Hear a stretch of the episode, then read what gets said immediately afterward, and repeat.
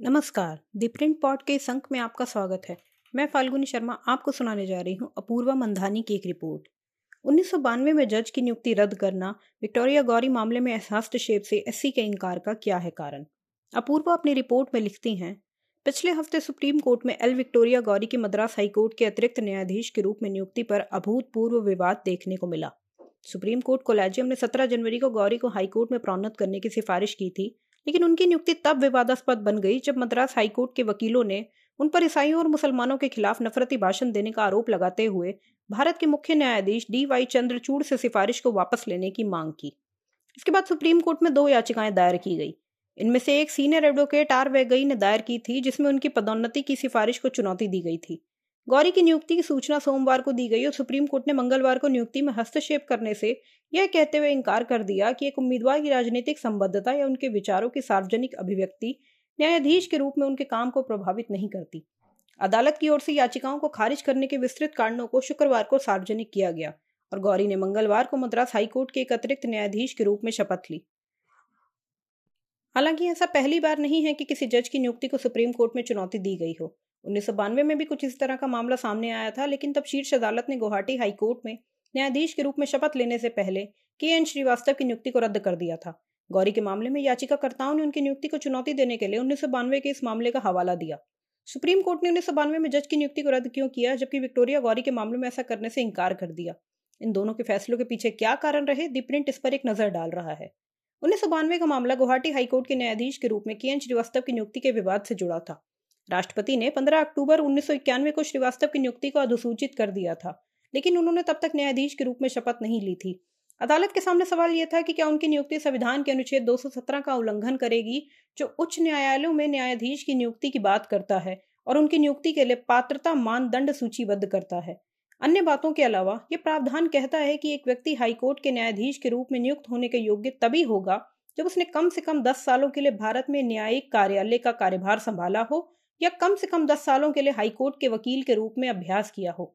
एक वकील ने श्रीवास्तव की नियुक्ति को गुवाहाटी हाईकोर्ट में चुनौती दी थी और इस याचिका को फिर सुप्रीम कोर्ट में स्थानांतरित किया गया था। सर्वोच्च न्यायालय के सामने यह तर्क दिया गया कि श्रीवास्तव ने ना तो दस साल तक एक वकील के रूप में अभ्यास किया और ना ही कोई न्यायिक कार्यालय संभाला। अपनी सिफारिश के समय वे मिजोरम सरकार के कानून और न्यायिक विभाग के कानूनी सलाहकार और सचिव के रूप में काम कर रहे थे। श्रीवास्तव के खिलाफ भी भ्रष्टाचार के आरोप लगे थे लेकिन सुप्रीम कोर्ट ने अपने फैसले को हाईकोर्ट में नियुक्ति के लिए उनकी पात्रता के मुद्दे तक सीमित कर दिया। इसके बाद शीर्ष अदालत ने कहा कि श्रीवास्तव वास्तव में उच्च न्यायालय के न्यायाधीश के रूप में नियुक्त होने के योग्य नहीं है और उनकी नियुक्ति को रद्द किया जाता है। उन्नीस सौ बानवे के फैसले ने आरोपों की असामान्य प्रकृति पर ध्यान दिया था। फैसले में कहा गया था, आज़ादी के बाद ये पहली बार है कि जब अदालत को ऐसी स्थिति को सामना करना पड़ रहा है जहाँ उसे किसी ऐसे व्यक्ति की योग्यता निर्धारित करने का कर्तव्य निभाना है, जिसे भारत के राष्ट्रपति ने उच्च न्यायालय का न्यायाधीश नियुक्त कर दिया है और जो अपने ऑफ़िस में जाकर अपना पद ग्रहण करने की प्रतीक्षा कर रहे हैं। गौरी के मामले में याचिकाकर्ताओं ने यह दिखाने के लिए इस फैसले का हवाला दिया कि सर्वोच्च न्यायालय एक न्यायाधीश की नियुक्ति को निरस्त कर सकता है, भले ही नियुक्ति आदेश जारी किया जा चुका हो। हालाँकि उन्नीस सौ तिरानवे में दूसरे न्यायाधीशों के मामले में और उन्नीस सौ अट्ठानवे में तीसरे न्यायाधीशों के मामले में कोलेजियम प्रणाली के क्रिस्टलीकृत होने से पहले श्रीवास्तव के मामले का फैसला दिया गया था। अगर सुप्रीम कोर्ट ने गौरी की नियुक्ति में हस्तक्षेप किया होता तो सुप्रीम कोर्ट कोलेजियम द्वारा की गई सिफारिश के खिलाफ इस तरह का यह पहला हस्तक्षेप होता। हालाँकि गौरी से जुड़े मामले में हाई कोर्ट न्यायाधीश के रूप में नियुक्त होने से उनकी योग्यता को चुनौती नहीं दी गई थी। जस्टिस संजीव खन्ना और बी आर गवई की पीठ द्वारा गौरी पर सुप्रीम कोर्ट के फैसले में पिछले फैसलों का हवाला दिया गया, जो मूल्यांकन के लिए एक उम्मीदवार की योग्यता और एक उम्मीदवार की योग्यता के मूल्यांकन के बीच अंतर करता है। इन फैसलों का हवाला देते हुए अदालत ने कहा कि वह एक उम्मीदवार की योग्यता पर विचार कर सकता है। सवाल यह है कि कोई व्यक्ति न्यायाधीश के रूप में नियुक्त होने के योग्य है या नहीं? क्या इसमें उपयुक्तता का पहलू शामिल है और न्यायिक समीक्षा के दायरे से बाहर है? गौरी के मामले में चिंताएँ उनकी उपयुक्तता से संबंधित थी, न कि उनकी योग्यता से। सर्वोच्च न्यायालय ने तब बताया कि उन्नीस सौ बानवे का फैसला एक ऐसे व्यक्ति की पात्रता से संबंधित मामले में पारित किया गया था, जिसे उच्च न्यायालय के न्यायाधीश के रूप में नियुक्ति का अधिपत्र जारी किया गया था। लेकिन जो उच्च न्यायालय के न्यायाधीश के रूप में नियुक्त होने के योग्य नहीं था। गौरी की नियुक्ति के खिलाफ याचिकाओं को खारिज करते हुए कोर्ट ने कहा, किसी उम्मीदवार की उपयुक्तता या योग्यता की जाँच करने के लिए न्यायिक समीक्षा की शक्ति को लागू करने के लिए इस फैसले को आगे नहीं बढ़ाया जा सकता। द प्रिंट के इस अंक में फ़िलहाल इतना ही। नमस्कार।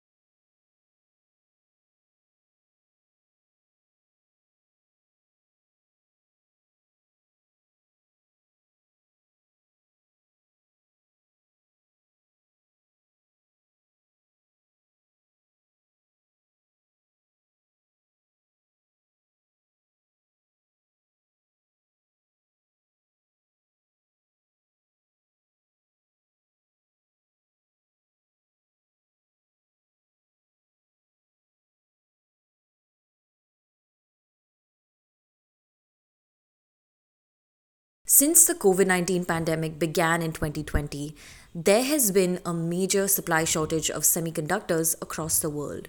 Since virtually all modern devices and electronics require chips, various industries have struggled to meet consumer demand over the last couple of years. Last month, Taiwan, considered the hub of the global semiconductor industry, passed laws that offered incentives to local chip makers to keep research and development within its territory. This came six months after the US passed its CHIPS Act that allocated over $50 billion of funding to advance chip manufacturing. The US's CHIPS Act was noted by some think tanks to have protectionist undertones. However, experts in India say these laws passed by Taiwan and the US won't affect New Delhi's ambitions in the semiconductor space in a significant way.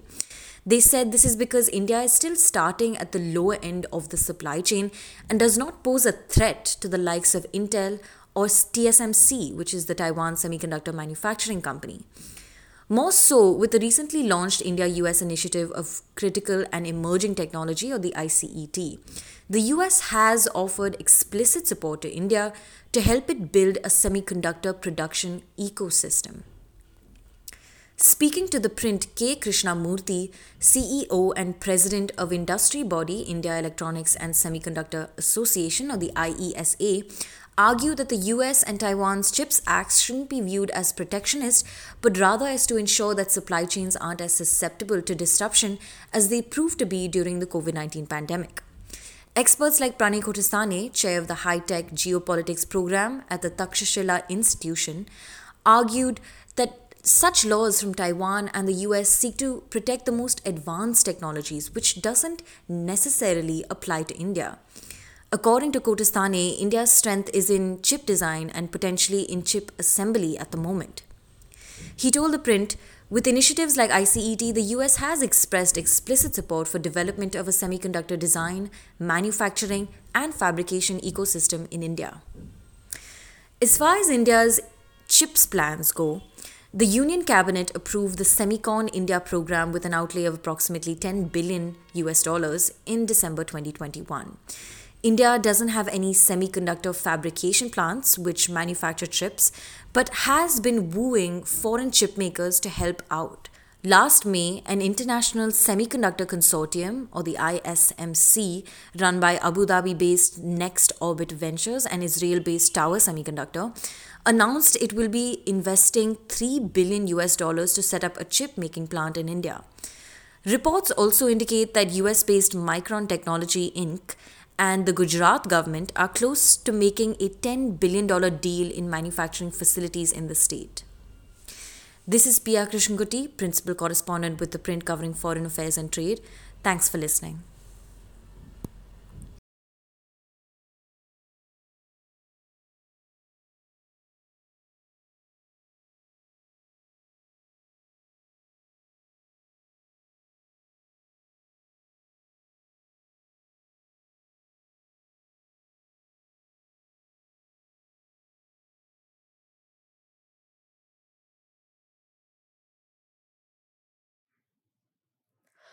Hello and welcome to The Print Pod. I'm Kritika Sharma, Associate Editor at The Print. I write on education and startups, and in this episode of The Print Pod, I will tell you how Paytm, the original e wallet provider, reached first ever operating profit.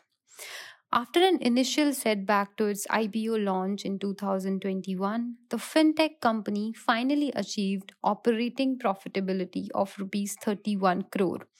The company said in its third quarter results posted earlier this month. While this doesn't mean that the company overall is in profit, it does mean that its day to day operations are becoming profitable, which is a healthy sign. From starting as a provider of e wallet services to now having a large part of its business being driven by its lending services, Paytm has been quick to adapt to changing market scenarios and nimble enough to take advantage of emerging areas of demand in the market.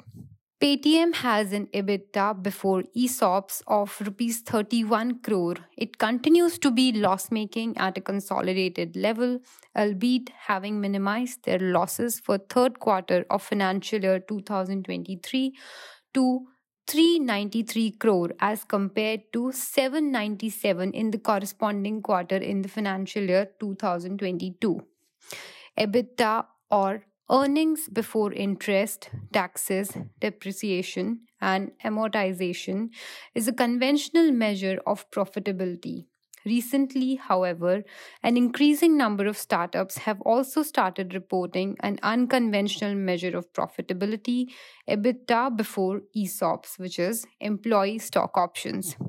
EBITDA before ESOPs basically refers to the company's earnings without including the expenses it incurs by giving its employees stock options. The advantage of such a measure is that employee stock options are non cash expenses and so do not impact the free cash flow of a company.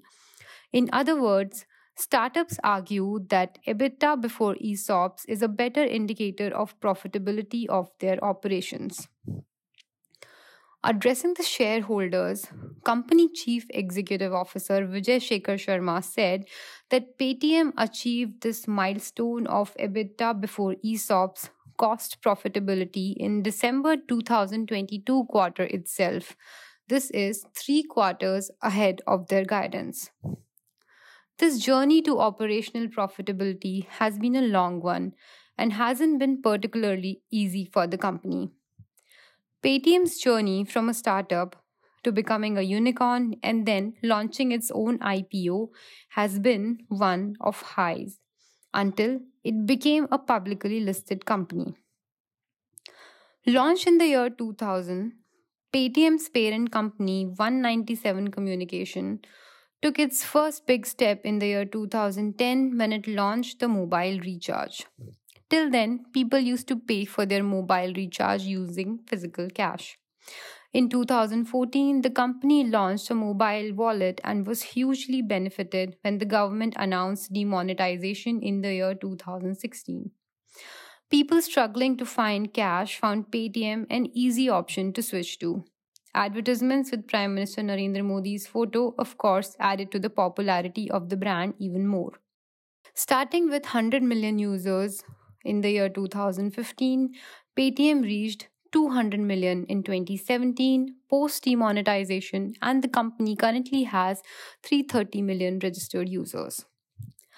While it had already entered the Unicorn Club in 2015, it raised $1.4 billion from SoftBank in 2017. It integrated the BHIM UPI Pay app, a mobile payment app developed by the National Payments Corporation of India in 2017 following which the company launched Paytm Bank and Insurance in 2021.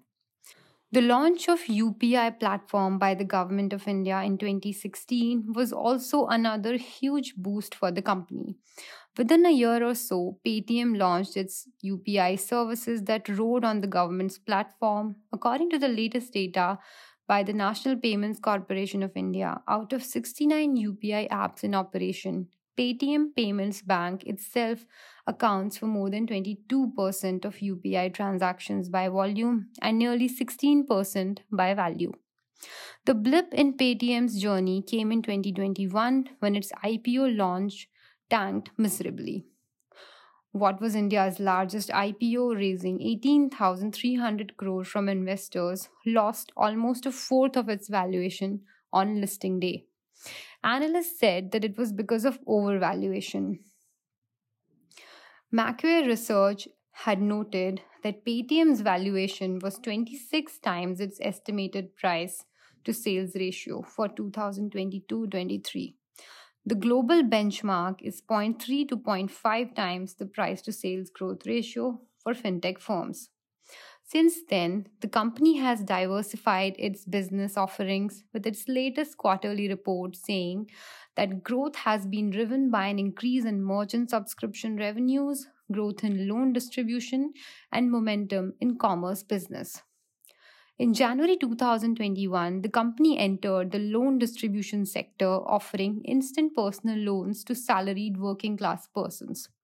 According to Paytm's financial reports, the number of loans disbursed by the partners using Paytm as a platform grew from 4.4 million in December 2021 to 8.1 million in December 2022. Value of loans disbursed through the platform grew 375% year on year from rupees 2181 crore in December 2021 to rupees 9958 crore in December 2022. Snap to present in the third quarter of financial year 2022 revenue for the company grew 257% year on year to rupees 446 crore and accounts for 22% of total revenues, up from 9% in the corresponding quarter in 2022. The growth in revenue was primarily driven by 357% year on year growth in the values of loans disbursed. The company said that it partnered with lenders and provided a fully digital loan disbursement and collection platform. During the investors' call, the founder and CEO said that the focus is on monetization and the trend of generating profits is expected to continue. He said that he expects Paytm to become a free cash flow generating machine. This is all I have for you in this edition of the Print Pod. Do log on to our website to read our stories and follow us for more such podcasts and other offerings.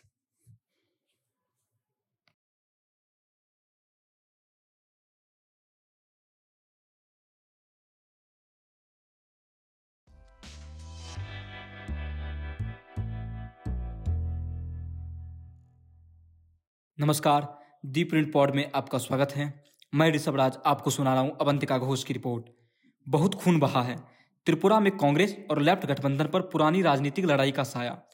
Avantika अपनी report में लिखती हैं इस महीने होने वाले त्रिपुरा विधानसभा चुनाव के लिए सीट बंटवारे की घोषणा के बाद से कांग्रेस और वाम मोर्चा दोनों पार्टियों का कहना है कि एक साझा दुश्मन होने के कारण ही दोनों पार्टियाँ साथ आई हैं। पूर्व मुख्यमंत्री और माकपा पोलित ब्यूरो के सदस्य मानिक सरकार जैसे नेता संयुक्त रैली और प्रेस कॉन्फ्रेंस कर चुके हैं, लेकिन गठबंधन को गठबंधन कहने से बचते रहे हैं। कांग्रेस के प्रदेश अध्यक्ष बिरजीत सिन्हा ने इस गठबंधन को कट्टर प्रतिद्वंदियों के बीच एक समझौता बताया है। उन्होंने कहा ज़मीन पर भी खामियाँ हैं और इससे भी महत्वपूर्ण बात यह है कि लक्ष्मण रेखा जिसे किसी भी पार्टी द्वारा नहीं पार किया जा सकता है। बनमालीपुर के एक किराने की दुकान के मालिक अनिमेश पॉल ने कहा कि इस सीट से कांग्रेस उम्मीदवार गोपाल राय बीजेपी के प्रदेश अध्यक्ष राजीव भट्टाचार्य के खिलाफ मैदान में हैं। उन्होंने कहा, पुराने कांग्रेसी वाम मोर्चे को वोट नहीं दे सकते। बहुत ज़्यादा खून बह चुका है। मेरे परिवार ने वाम मोर्चों के हाथों मौत और बर्बादी देखी है। मेरे जैसे परिवार उस पर कैसे काबू पा सकते हैं? भाजपा की वास्तविकता यह है कि उन्होंने केवल पिछले दस महीनों में ही काम किया है और जब से नए मुख्यमंत्री आए हैं नाराज़गी पार्टी पदानुक्रम के निचले पायदान तक ही सीमित नहीं है। तृणमूल कांग्रेस के प्रदेश अध्यक्ष पीयूष का, कांति विश्वास दिसंबर 2020 में तृणमूल में शामिल हुए थे। वह कांग्रेस के पूर्व प्रदेश अध्यक्ष थे। उन्होंने कहा मैंने कुछ समय पहले कांग्रेस छोड़ दी थी और ऐसा इसलिए क्योंकि वाम मोर्चे के साथ गठबंधन को लेकर सुगबुगाहट बहुत पहले ही शुरू हो गई थी। मैं इससे निपट नहीं सकता था। शुरू में मैंने सोचा था कि राजनीति छोड़ दूँगा, लेकिन मैं यहाँ हूँ। विश्वास ने 2021 में कांग्रेस छोड़ दी थी। खायरपुर निर्वाचन क्षेत्र से खारची मंदिर के सामने यात्रियों की प्रतीक्षा कर रहे ऑटो रिक्शा चालक अजय डे ने चुनाव के बारे में पूछे जाने पर मुँह फेर लिया। वो कहते हैं, मुझे राजनीति से कोई लेना देना नहीं है। मैंने राजनीति छोड़ दिया है। यह बहुत गंदा खेल है। ज़ोर देकर पूछे जाने पर उन्होंने कहा, मैं वर्षों से कांग्रेस का कार्यकर्ता था। तीस साल के वामपंथी शासन में हमें पीटा गया और प्रताड़ित किया गया। अब मैं कैसे वापस जा सकता हूँ और उन्हीं लोगों के साथ मिलकर काम कर सकता हूँ? खैरपुर में माकपा उम्मीदवार पवित्रा कार का मुकाबला भाजपा नेता और राज्य विधानसभा अध्यक्ष रतन चक्रवर्ती से है। अजय डे की बात से कई कांग्रेस समर्थन रखते हैं। रत्नेश्वर रक्षित सरकारी नौकरी करते थे, लेकिन अदालत में मामला लंबित होने के कारण उन्हें पेंशन नहीं मिलती थी। वह अब छतरपुर में एक प्लास्टिक की दुकान पर चार हज़ार रुपये प्रति माह की मामूली मजदूरी पर काम करते हैं। वो कहते हैं, मुझे नौकरी कांग्रेस सरकार ने दी थी और बीजेपी ने मुझे स्टाइपेंड दिया है। लेफ़्ट ने मुझे कभी कुछ नहीं दिया। मैं कांग्रेस पार्टी का कार्ड धारक सदस्य हूँ, लेकिन इस बार मैं भाजपा को वोट दूँगा, क्योंकि यहाँ कांग्रेस को दिया गया वोट मुख्य रूप से वाम मोर्चे को दिया गया वोट है। वाम दलों के साथ गठजोड़ के बारे में बात करते हुए वाम दलों के साथ गठजोड़ के बारे में बात करते हुए कांग्रेस के प्रदेश अध्यक्ष बिरजीत सिन्हा ने कहा, लोकतंत्र को बचाने के लिए तथा राज्य का हित देखते हुए दो कट्टर प्रतिद्वंदी एक साथ आए हैं, उन्होंने कहा, कांग्रेस पार्टी ने तीस वर्षों से इस राज्य में सत्ता का स्वाद नहीं चखा है, हमारे कार्यकर्ता इस बात को समझते हैं, आप केवल कुछ कार्यकर्ताओं को ही देखेंगे जो गठबंधन की आलोचना करते हैं, गलत फहमियाँ थी, लेकिन अब वो दूर हो गई है, यह कि कार्यकर्ता नाखुश है, भाजपा द्वारा फैलाया जा रहा एक गलत सूचना मात्र है। सिन्हा कैलाश नगर से चुनाव लड़ रहे हैं। यहाँ चुनाव प्रचार के दौरान अखिल भारतीय कांग्रेस कमेटी के त्रिपुरा प्रभारी ने सीपीआई के राज्य सचिव जितेंद्र चौधरी का नाम गठबंधन के सीएम चेहरे के रूप में सामने रखा। कुछ वामपंथी नेताओं और समर्थकों ने यह भी दावा किया कि कार्यकर्ताओं के बीच असंतोष का होना भाजपा का प्रचार मात्र था। नाम न छापने की शर्त पर राम ठाकुर कॉलेज में पढ़ाने वाले एक वामपंथी शिक्षक ने कहा, लोग नाखुश हैं और वे जानते हैं कि इसके लिए कौन जिम्मेदार है। अतीत की प्रतिद्वंदता कोई मायने नहीं रखेगी। एक दिलचस्प बात यह भी है कि भाजपा के खिलाफ वामपंथी और कांग्रेस द्वारा इस्तेमाल किया जा रहा चुनाव गीत, भाजपा द्वारा 2021 के पश्चिम बंगाल विधानसभा चुनाव में तृणमूल कांग्रेस के खिलाफ इस्तेमाल किए जाने वाले गीत की तरह ही है। प्रचार वाहनों से ई बीजेपी आरना, ई जुमला आरना के नारे सुनाई दे रहे हैं। पश्चिम बंगाल में बीजेपी के बजाय तृणमूल शब्द का इस्तेमाल किया गया था और जिस व्यक्ति ने मूल रूप से गाना गाया था, वह बीजेपी के पूर्व सांसद बाबुल सुप्रियो जल्द ही तृणमूल में शामिल हो गए। टाउन बर्दोवाली में एक सड़क के किनारे बैठक को संबोधित करते हुए, जहाँ वह वर्तमान मुख्यमंत्री मानिक शाह के खिलाफ लड़ रहे हैं, कांग्रेस नेता आशीष शाह ने गुरुवार को भीड़ को याद दिलाते हुए कहा कि चुनाव से एक साल से कम समय में मुख्यमंत्री को क्यों बदला गया? इस सवाल पर कोई स्पष्ट जवाब नहीं आया है। उन्होंने आरोप लगाया, हमने अतीत में हिंसा और राजनीतिक झड़पें देखी है, लेकिन अब जो हो रहा है वह व्यक्तिगत है। सिर्फ़ विपक्षी पार्टियों पर ही हमले नहीं होते। डॉक्टर, इंजीनियर, व्यापारी किसी को भी बख्शा नहीं जाता। पूरे सरकारी ढांचे का इस्तेमाल पार्टी उद्देश्यों के लिए किया जा रहा है। बाद में दीप प्रिंट से बात करते हुए उन्होंने दावा किया कि यह हिंसा का मौजूदा माहौल है, जिसने लोगों और पार्टी कार्यकर्ताओं को पिछले अत्याचारों को भुला दिया है।